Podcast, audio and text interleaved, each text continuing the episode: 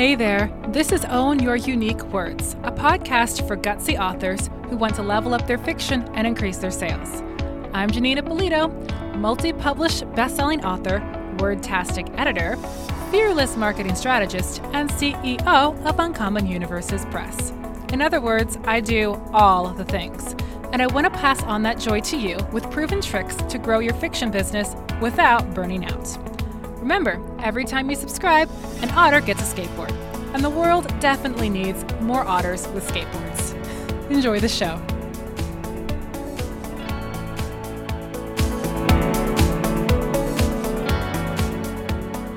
Welcome to episode 19 of Own Your Unique Words with Janeen Ippolito. And if you're joining me for the first time, what? I am so psyched to have you here. And if you're a repeat listener, I am so glad to have you back. I super appreciate your listening support, and I always appreciate ratings and reviews and shares. So if you want to give me a shout out about this episode on Apple iTunes or on Spotify or etc. Or if you're like, wow, I need to share this on social media so that other people get all the awesome, please go ahead and do that. The more the merrier. I'm all about helping authors own their unique words and elevate their businesses. Now, personal updates. My NaNoWriMo group, also called 30 Day Word Transformation, is in full swing. We're having fantastic time learning, growing together. I'm doing live weekly video trainings and they get the replays and they're getting so much awesome secret sauce. I'm super excited about this. And uh, if you're thinking, wow, I wish I had joined that or I hope she does that in the future, again, leave a shout out because I am really enjoying getting to go back and getting to be in the teaching field again and so this will probably influence some future things that I do as offerings. Also, Wishing Against the House, the Steel City Genie 3 is launching November 29th and it is getting proofread right now and it is a beautiful thing and my launch team is coming together and I'm so excited about that and I can't wait to get this out into the world. so, that is a fantastic thing there. And last but not least, this is a recording that is being made on November 10th of 2021. So as of this recording, Black Friday specials for 2021 were on their way. And so if you're listening to this in the vicinity of that date, keep an eye out for my Black Friday specials. I have some cool exclusive packages that are only going to be available during that time. I have some fun, budget friendly bundles for social media help. They're going to be showing up then. And it's just a great time to bless people and such. And also, if you know that you might not have the money for it, but you know someone who's buying you Christmas presents, it's a great time for them to scoop up something for you. So, just an idea for that. And moving on, this is your episode action tip. When you can't write, obsess about your book. Now, not literally. There are actually more important things in the world like family and making sure bills are paid and, you know, eating and sleeping, and in my case, my Christian faith, all of that is more important than obsessing about a book. But when you can't write, so when you have a day where you plan to write, but it didn't really work out because, you know, everything turned into a hot mess, or you're in a time period where there's, you know, certain days you just know you can't write, instead of going, ugh, I can't write, like, what do I will I do with my life? I'm a loser. Only losers don't write. And, you know, instead of falling into the depths of despair, Let yourself play around with your story while you're doing other things. Problem solve plot areas. Imagine fun scenes with the characters. Consider new marketing ideas. If you're from a faith background, pray over your story. Okay, I, I do a lot of praying over my praying over my own stories because I believe God cares about those things and I can use them to bring Him glory. So, you know, spend that time enjoying and looking forward to your story and looking forward to your next writing session. All of this not only helps you to keep in a solid creative space, but it also trains your mind to keep going. Writing a book and editing a book and all of that is a marathon and not a sprint. So when you have those down times or those rest times or etc., use that time well to rejuvenate yourself, to refresh yourself, and to think about the next steps so that you're ready to take those steps when the time comes. I promise you, this is a difference between authors who consistently write books and authors who don't, and especially those authors who consistently write books and are selling them and connecting with people. So, that is your episode action tip. Let yourself think about your story, enjoy your story, celebrate your story to yourself, even when you can't act- actively be writing it. And today's episode features a special interview with guest author and editor Katie Phillips of Katie Phillips Creative, and we're talking about adding on author services to your business. Should you do it? How should you do it? Are there any consequences for doing it? How to do it well? You will not want to miss this episode, so make sure you stay tuned. Hey there, epic authors. So I am super excited to have Katie Phillips here from Katie Phillips Creative for a special guest interview today about best practices for adding author services to your book biz. Because I know this is something that a fair amount of authors either do or think about doing, especially in the fiction realm. And Katie has loads of helpful tips on this, including what it's like to try to continue this when your life goes crazy and is a hot mess because if your life isn't there already, it probably will be there sometime in the future. And just to introduce you to Katie a little more, she is a developmental editor as well as a writing, branding, and business coach for women authors of young adult science fiction and fantasy looking to take their career to the next level. Her clients include multiple award winners and finalists and have gone on to sign book deals, find agents, and profitably self publish. She helped found indie publishing house Crosshair Press, which is now Uncommon Universes Press that I run, and she they did a great job with that. And she's now an instructor with Author Conservatory, which is a writing program that offers a nice alternative to going to college for four years and realizing that all of that literature and stuff you learned is great, but doesn't actually help you write or sell fiction books. Uh, she also was an ASA Editor of the Year finalist. So she has done many things, including she's actually uh, co written a book that has been published and received positive reviews there as well. So, Katie, I am super glad to have you here. Thank you so much for having me. That's going to be fantastic. All right. So, listeners, one of the main goals of this episode, besides having a great time showing off Katie's awesomeness and hanging out together, is to give you a bit of straight talk about writing businesses versus book businesses. Because we often see authors, you know, every author and their brother going, Oh, I'll just add on this couple extra things. I'll just put my shingle out here without really thinking it through what it's like to actually do author services, especially in the fiction book industry, which is different. And I will call out people right now um, who may have said, Oh, well, I'm a nonfiction expert, but I can totally help you with the fiction industry. Unless they actually have demonstrable success, they can't because it works completely differently. I have studied it for a number of years and I've talked to other fiction experts it works differently. It is weird. Katie has done biz mentoring. I've done biz mentoring. We know how this stuff runs. And we just want to make sure that you're giving, you're, you know what you're getting into with this instead of just kind of tossing things out there and hoping something works. So that is kind of a thing that you do sometimes as well. So going forward with that, one part of the show is that it sets apart writing as a business. So if you're here listening to Own Your Unique Words, hopefully you are trying to take this a bit more seriously. Katie, you've run an author services business for years and you were involved in founding Crosshair Press. How did all of this come about? Did you like start out as like a bright-eyed 18-year-old saying I'm going to do this for the rest of my life or you know how did that work?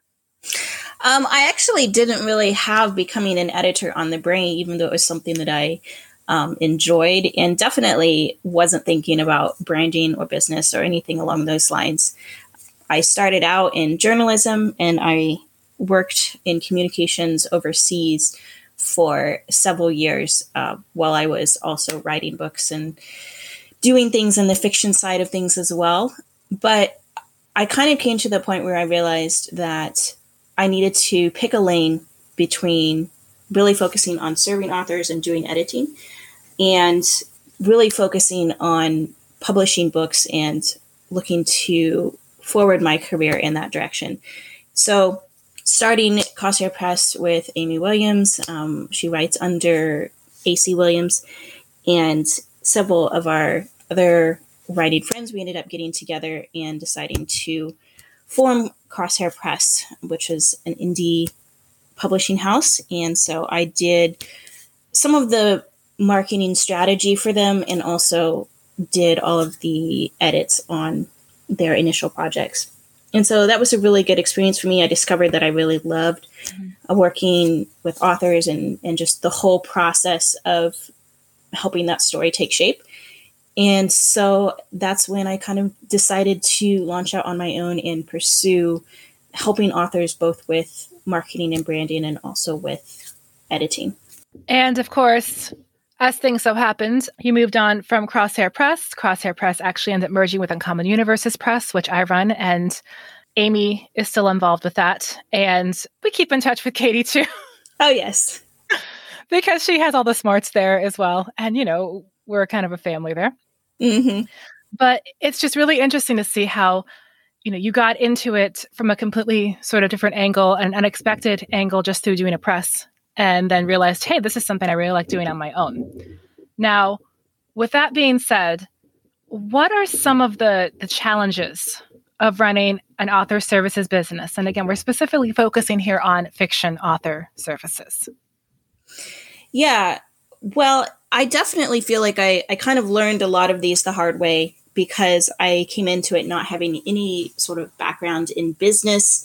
Um, I had been in the industry for about five years, um, five to six years at that point, and had a book published, but I didn't really think about my audience specifically enough and there's a lot of a lot of aspects of the industry that are very different from kind of as you mentioned earlier they're very different mm-hmm. from sort of conventional understanding of how marketing branding um, and platform building works so there's definitely a massive learning curve um, both in terms of getting to know your industry making the connections to be able to be profitable, understanding how to present your services in a way that people are going to be able to relate to, managing the people side of things, you know, helping authors kind of work through getting their first feedback. That can be a pretty tough mm-hmm, situation. Mm-hmm. Um,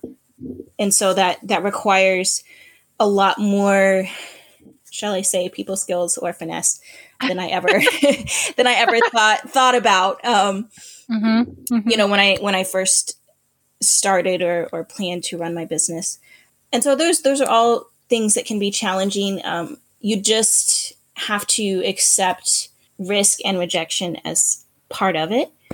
There's mm-hmm. not everything is going to work. Not everyone is going to love what you do. And that can be a pretty tough pill to swallow, especially if it's mm-hmm. not something you have experience with before. Yep. And I want to um, just uh, highlight one thing that you said there as well is that the clients you're working with in the fiction industry are different than any other industry. So, a lot of times in nonfiction and technical writing, in maybe editing theses or doing nonfiction books, you're working with people who are probably a little more left brained or at least know they have to meet a certain standard. And so mm-hmm. you know, okay, I have to edit this and I have to correct the typos, or I have to get it ready for this thesis, or I have to cut this word count down, or you're working with a business person who is creating this book for a very specific purpose. Whereas a lot of times, fiction authors, and I'll say the same thing for me, maybe for you, sometimes when they're especially beginners, they come in not really being sure what their book is doing or mm-hmm. how it works or where it's going. They come in very right brained. and so having to communicate very technical things in some cases in an area where a lot of people are relying on their right brained creative area which is you know can be very sensitive and can yeah. shut down. Um, and i'm not saying this to criticize. I have the same issues. It's part of the weird wiggleness of working in the fiction world is that you're having to use your right brain so much and then think about it so technically. And that is a challenge that you don't see in many other industries except maybe visual arts. It's kind of the weird thing about especially doing developmental editing, which is my specialty mm-hmm. because it's so story and character centric, um, looking mm-hmm. at world building, looking at magic systems. And these are all things that come out of authors' imaginations, right? So it's something that's very personal to them. Often mm-hmm. I work with, especially when I'm working with first time authors, it's a story they've been working on for you know five ten story, years yeah. yeah. and so it, it's something that they're very emotionally attached to and rightly so uh, but there comes a point when you reach the editing stage, uh, when you reach the point of thinking about it in terms of your readers and how is this going to speak to my readers and what is the message you know that it's conveying it's a very different way of thinking and so a big part of what i do both with helping people learn how to brand themselves and also helping them think about their stories is just a mindset shift of mm-hmm. sort of setting aside their their preconceived notions or the emotions around the way the story is and helping mm-hmm. them be able to see what it could be and how it can have an impact on their readers. So it becomes bigger than them and sort of their idea of maybe how the story was. Mm-hmm. And that is a crucial transition. And as you get more books under your belt, it gets easier. And you know, if you're working with in a good program with a good editor and a good team, you can develop a process for it. But I will never say it gets completely easy, just because you do have to use so much of your right brain to get it out there in the first place. And so that shift between, okay, I wrote this thing, you know, I have to make it all pretty and understandable for someone else. It's always a bit of a mission there. Yeah, and I think that having one of the challenges of running an author business is that you have to understand your craft well enough to be able to explain why you're making the suggestions that you're making mm-hmm. and to be able to offer solutions. Uh, I always try and offer multiple solutions or different options for mm-hmm. for ways of, of fixing problems that have come up. And that's a very different thing from looking at a story and going, okay, this doesn't feel right, or I like it, but it doesn't feel amazing. Really being able to identify what's not working and how to fix it requires a much sort of higher level of understanding of how craft and story works. Mm-hmm, mm-hmm. Absolutely, absolutely. And so, as a side thing here, if you are considering going into this business in any capacity, but we're we're mostly talking about editing right now, but in any capacity, niching down to knowing exactly what genres or people you're working with is a huge help. And I know at the start you're like, well, I need to take on whoever will hire me because I need money or I want to help people and no one knows about that. And we've all been there. Or we had just kind of take on clients to figure out what we were doing. Not that we didn't give those clients good work, but you also need to make money at the start. Respect for that. But the more that you can niche down and sort of specialize in knowing what you're good at, the easier it's going to be to deliver consistent quality work to clients that's going to actually help them and elevate their book. I think that also helps when you have an understanding of your particular genre within the industry. Then you mm-hmm. know what tropes are expected, what kind of the requirements of the genre are. So mm-hmm. It really, really helps when you're when you're working with authors and you have become more specialized because mm-hmm. you have a better understanding of the requirements of the genre and what needs to be in in the book that you're working with. Mm-hmm. Absolutely. All right. Now, what is it like to run a business while also writing books yourself? It definitely looks a bit crazy for me, especially right now in the season that I'm in. Um, I have a little baby at home who actually was she came three months early and she was in um, the NICU for four months. So mm. this year has definitely looked different than I expected um, in terms of both my writing schedule and having to quickly pivot with my business and delegate different tasks and things like that. And thankfully, I have a wonderful team that that helps me with that. But really, I think in order to be able to write books while also doing business and in my case being a mom and kind of juggling all of those things part of it is just taking advantage of those little snippets of time that you have um, i'm actually mm-hmm. working on three different projects at the moment i'm revising a ya fantasy novel and i am in the final stages of drafting co-authored novel that's a sequel to the one that was published and then I mm-hmm. also have a romantic suspense novella um, that I'm about halfway mm-hmm. through that I'm developing and drafting at the moment. So a lot of the writing that I'm doing right now is in little bits and pieces of time. So maybe I'm sitting and feeding the baby and I have Google Docs open on my phone and I'm mm-hmm. typing notes to myself or typing out a scene or I have ideas for different conversations characters are going to have or different ways I could solve plot problems that I'm kind of thinking through as I'm mm-hmm. going through different tasks throughout my day. Mm-hmm. And part of that is just being intentional with the time that you do have because mm-hmm. we are all we are all busy no matter what life stage or season you're in. And being intentional with that time really goes a long way and progress may be slower and that's okay I knew when I focused on the editing and, and author services part of business, I knew that that was going to mean a slower writing process for me mm-hmm. Mm-hmm. so that I didn't overstretch myself. Mm-hmm. And that's important, uh, especially One thing I loved how you, what you said was how you just did things little bits and pieces, or you, you thought about it. And I've been speaking towards that in my NaNoWriMo group about how even if you can't write that day, because sometimes you just can't, don't mentally give up hope on what you're doing. You know, let yourself think through problems. Let yourself think, okay, next time I sit down, I'm going to do this. always keep yourself focused on how you're going to move forward with your stories or, you know, write things on sticky notes when you can or something like that. Don't let yourself get into a place where it's like, oh, well, I haven't written for three days or I didn't hit this word count or these things and I'm doomed because that's when you stop going. And it's a marathon, not a sprint. So every step forward always counts. Even if yeah. it just proves to you that, hey, that step didn't quite work, we're going to do a different one. yeah. And I think that goes for both writing books and also working in author services because it's mm-hmm. not something that happens overnight. And I think a lot of times when, you know, authors are, are thinking, oh, let's, you know, add some author services to help bring in some income and that's perfectly legitimate. Uh, but it's it's not a an overnight success type of thing. I did my business part time and then worked retail for about two years before going full time. I've mm-hmm. been in my current business. Um, it's been about five years, but it is something that you can be successful at, but you do have to really persevere and be intentional and be willing to learn and grow and make mistakes and learn from those mm-hmm. mistakes. It's not mm-hmm.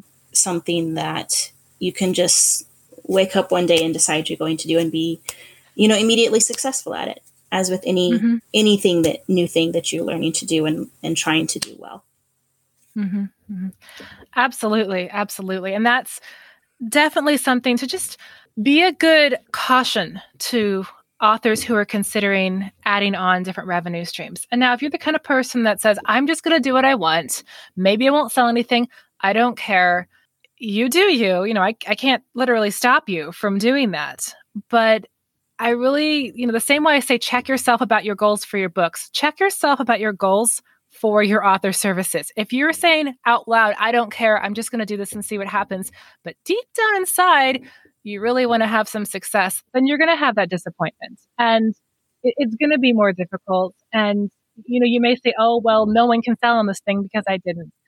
You know, be honest with yourself, with your goals and your expectations there. And then gear yourself up to walk that long road rather than just sort of putting a shingle out there and completely, you know, not thinking about it. I'm not saying you can't, but we are about intentionality on this show.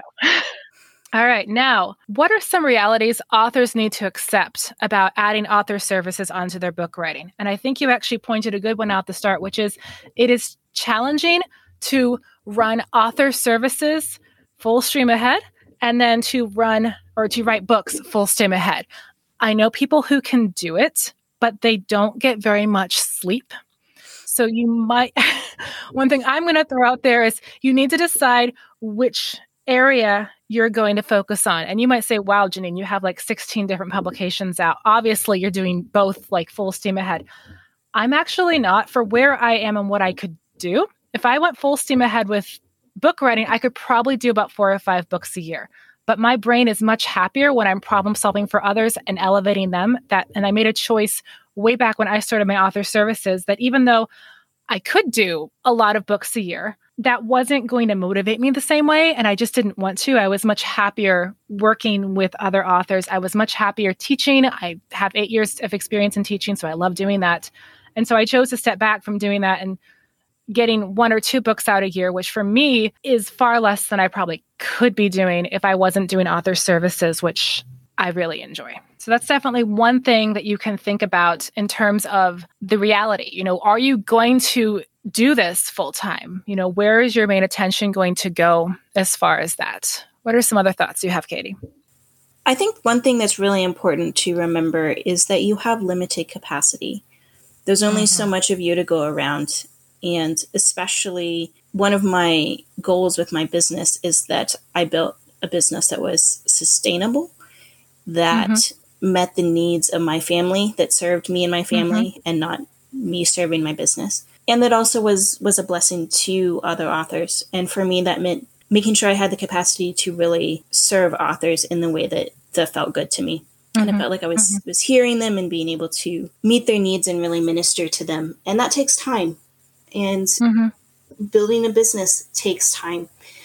And it takes more time than you think it will. Always, everything. It always takes more time than you always, think it's going to. Yes. And so I think one one thing that I'd say is is this reality that it's going to take more time than you think it will, both in terms of it may take longer to see the growth you want mm-hmm. than you expected. And it may take more time, especially in the beginning setup stages, than you expected. And so, really think carefully about what are the resources that you have in your life and what kind of life season you're in. Mm-hmm. What demands do you have on your time? Uh, what are your priorities? This is something I always come back to when I'm doing my yearly planning, when I'm setting my goals, all these kind of things. Mm-hmm. What are my main priorities? What are my top three priorities for this quarter? What are my top three priorities for this month, this week, all the way down? Because that really will help clarify things and help keep you from from burning out. Mm-hmm. And so it's it's a really important reality to accept and embrace and see as valuable because accepting your limitations means mm-hmm. that then you are able to really focus on doing the most important things well. Mm-hmm, mm-hmm. Absolutely. Yeah. And I, I, really love how you bring that up because it can be really easy if you're the kind of author who gets into shiny object syndrome. That same shiny object object that says, "Oh, I can do all these books," also says, "Oh, I can do all these services." And we're not just limited in terms of what we can do with time wise. I mean, usually by the four like Thursdays, my brain is shot, and I have to try to figure out how to keep it going because your brain is a muscle and you can really wear it out. But also what are the things you're really good at? Mm-hmm. And, and, being honest about that and not just focusing down for the sake of marketing, which is it is helpful to focus down for the sake of marketing so you can speak directly to certain authors writing a certain genre. But also, you know, what what are you really good at? Like if you try things out and you're like, wow, developmental editing isn't for me, can you be humble about that and either take courses on it or decide that you're going to focus on line editing or decide you're going to focus on, you know, proofreading to start with or things like that. Or if you know making sure that you're being honest with yourself about what you can actually offer authors that is going to move them forward. And that can be pretty humbling as well or realizing that hey i do need to work better at communicating with authors which is something that i i had a lot of experience about with as a teacher and having to communicate with students and parents. But having to communicate in different ways over text and over email is a whole other skill set versus getting to talk to someone face to face. And when you're doing online work, you're doing things over email. And so you have to learn a whole new skill set of how you're going to phrase things and communicate things when people can't hear your tone of voice. They can't see you smiling at them while you're saying the hard things. What are you going to do about that?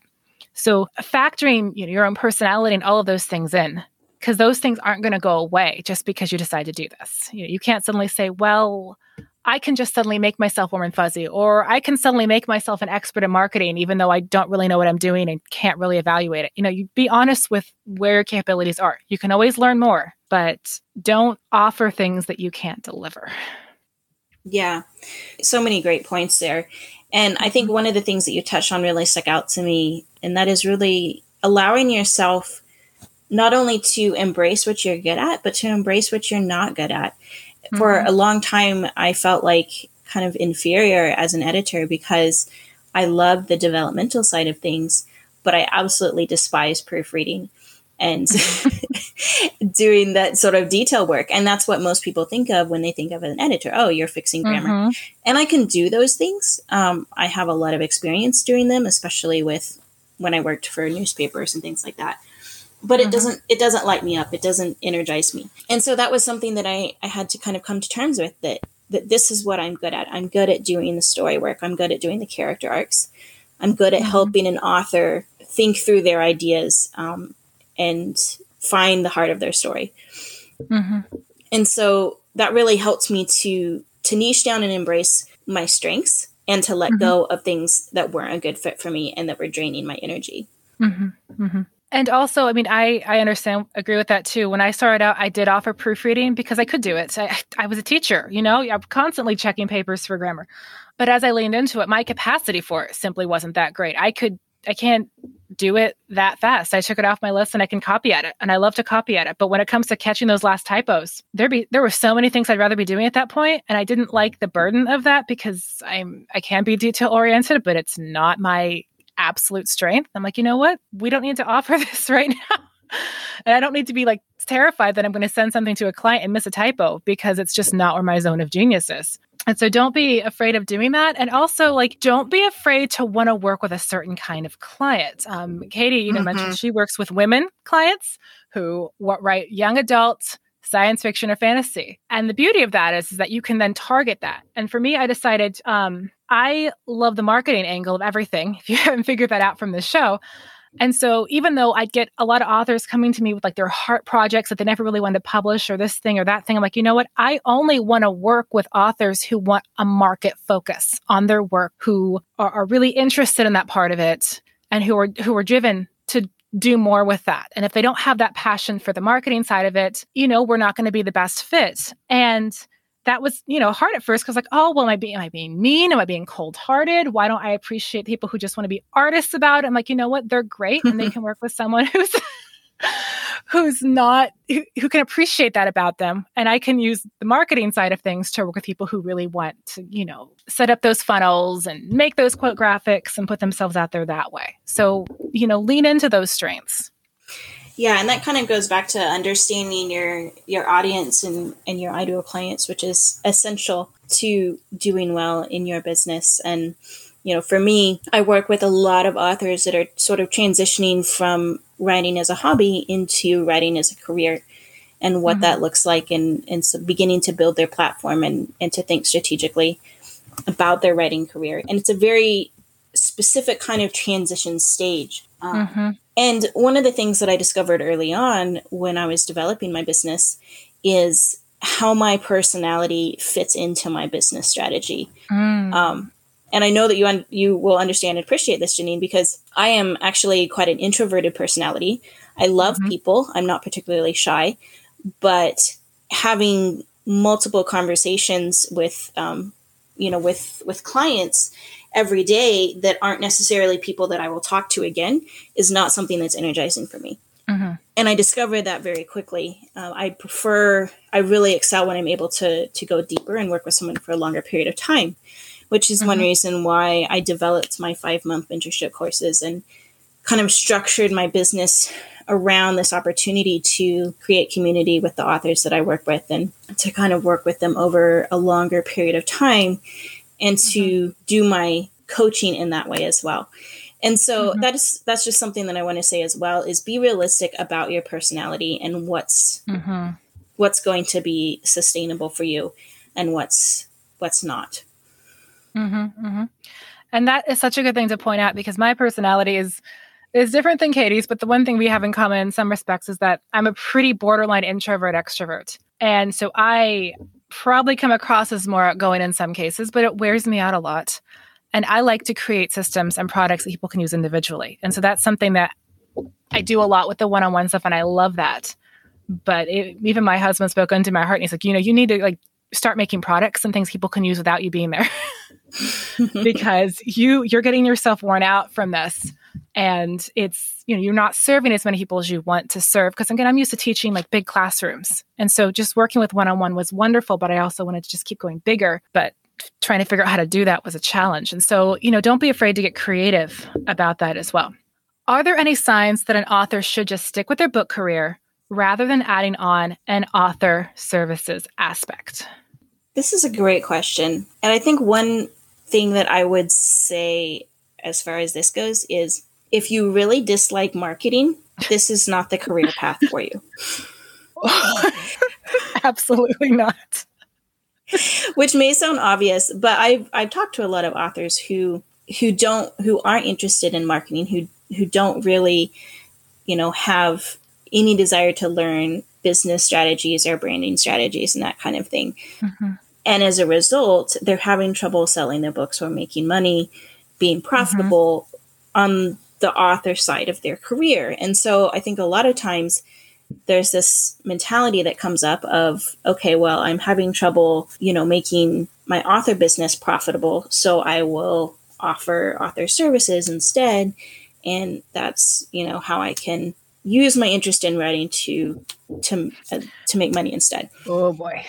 As I as I kind of mentioned, this is problematic because if you if you aren't able to sell your books and don't have an interest in marketing, you're going to find it even more difficult to sell your author services because the same mm-hmm. principles of understanding your audience and meeting a need in your audience applies. It's just mm-hmm. even more work because you're running a business um, mm-hmm. at, on a larger scale.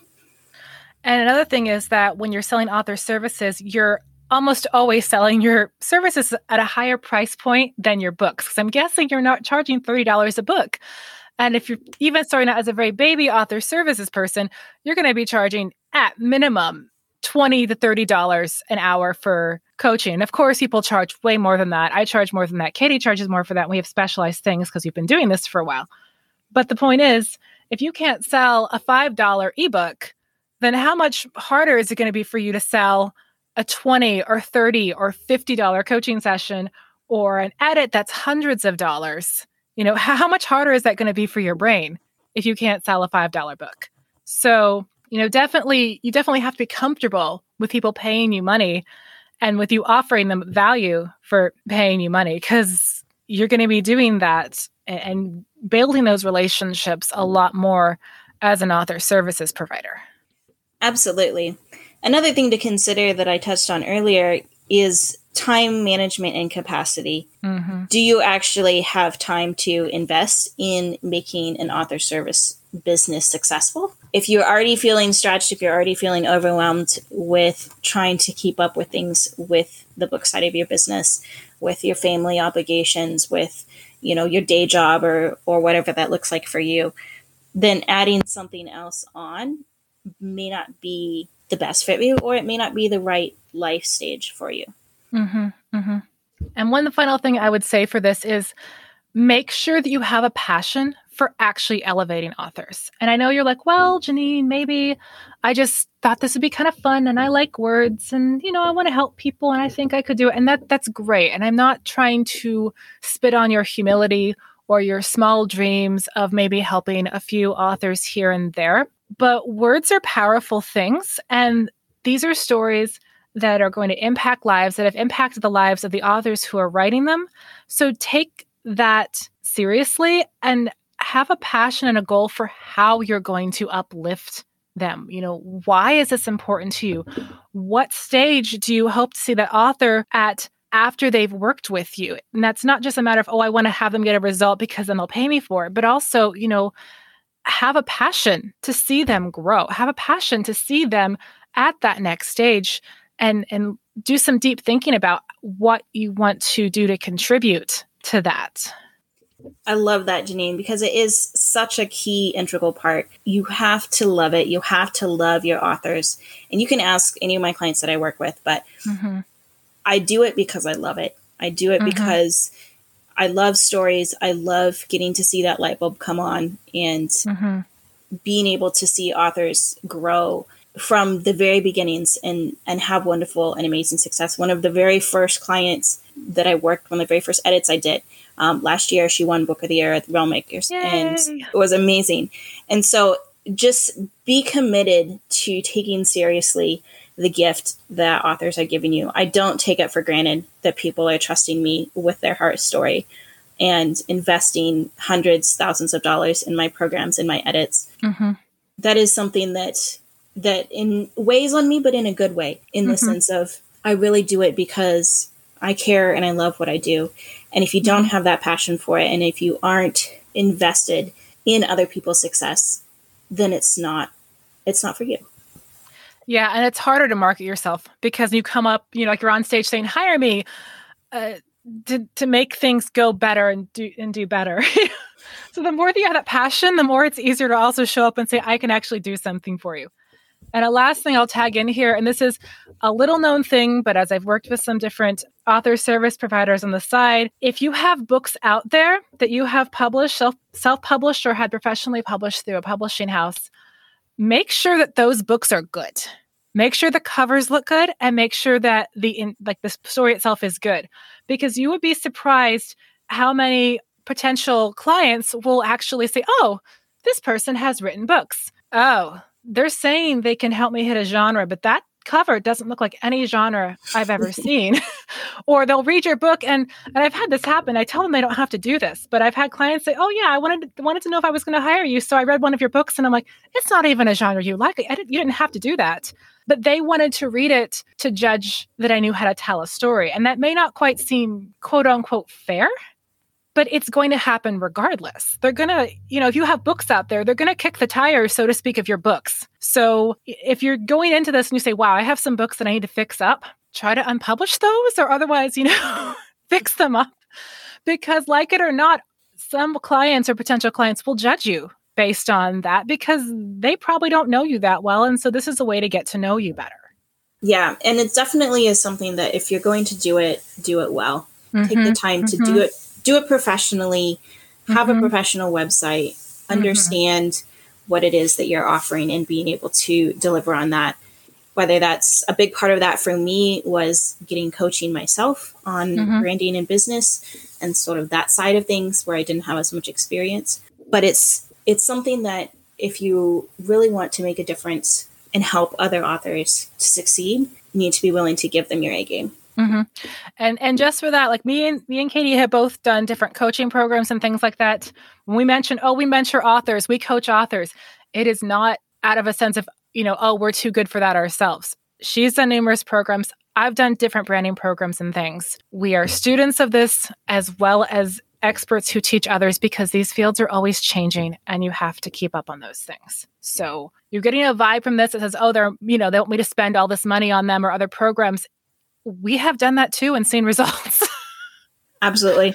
Alrighty. So just to wrap this up, what are one or two rewards of running an author services business? And I know you mentioned this previously, Katie, but just shout out there. What are one, two, one or two things that make you go, wow, despite everything, I love my job?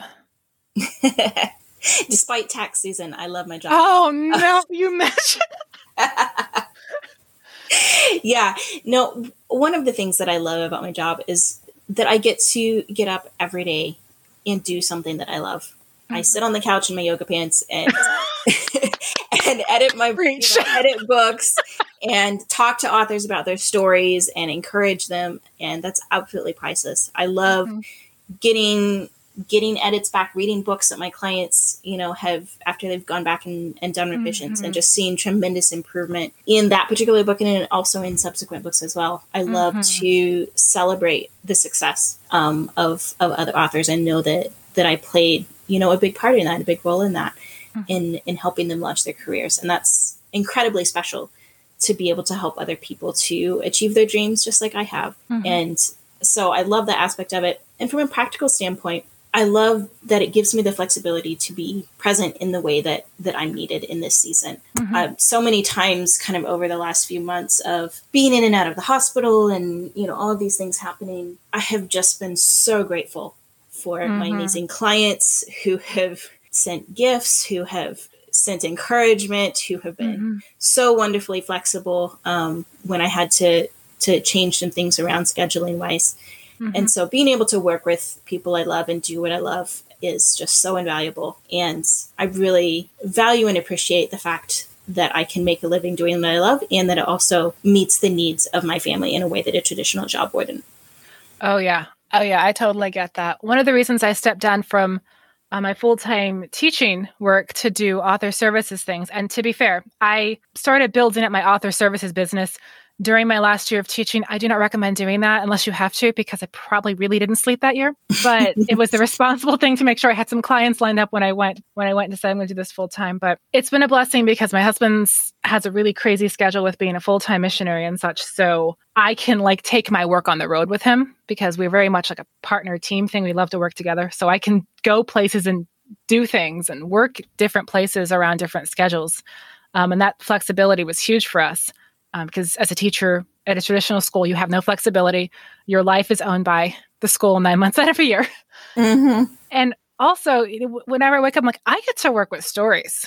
Like, how cool is that? I get to like help all these books get better. I get to to work with stories, and that's just the dream to get to like dive into this amazing field and to to encourage people and to see them grow as as you mentioned katie and to just do cool stuff with books i mean it's so cool so and there I are, always- yeah.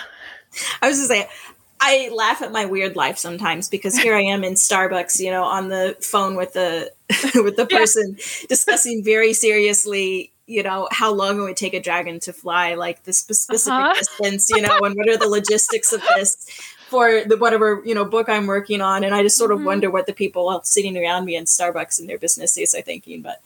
But well, you know not that, only that, yeah, but not only that, but the whole thing of yes, I, I, I literally before I started up this podcast episode was on the couch in my yoga pants, wrapped in a blanket, and hard at work on my next client edit. And that you know, took you know what, this is pretty nice. This is pretty nice.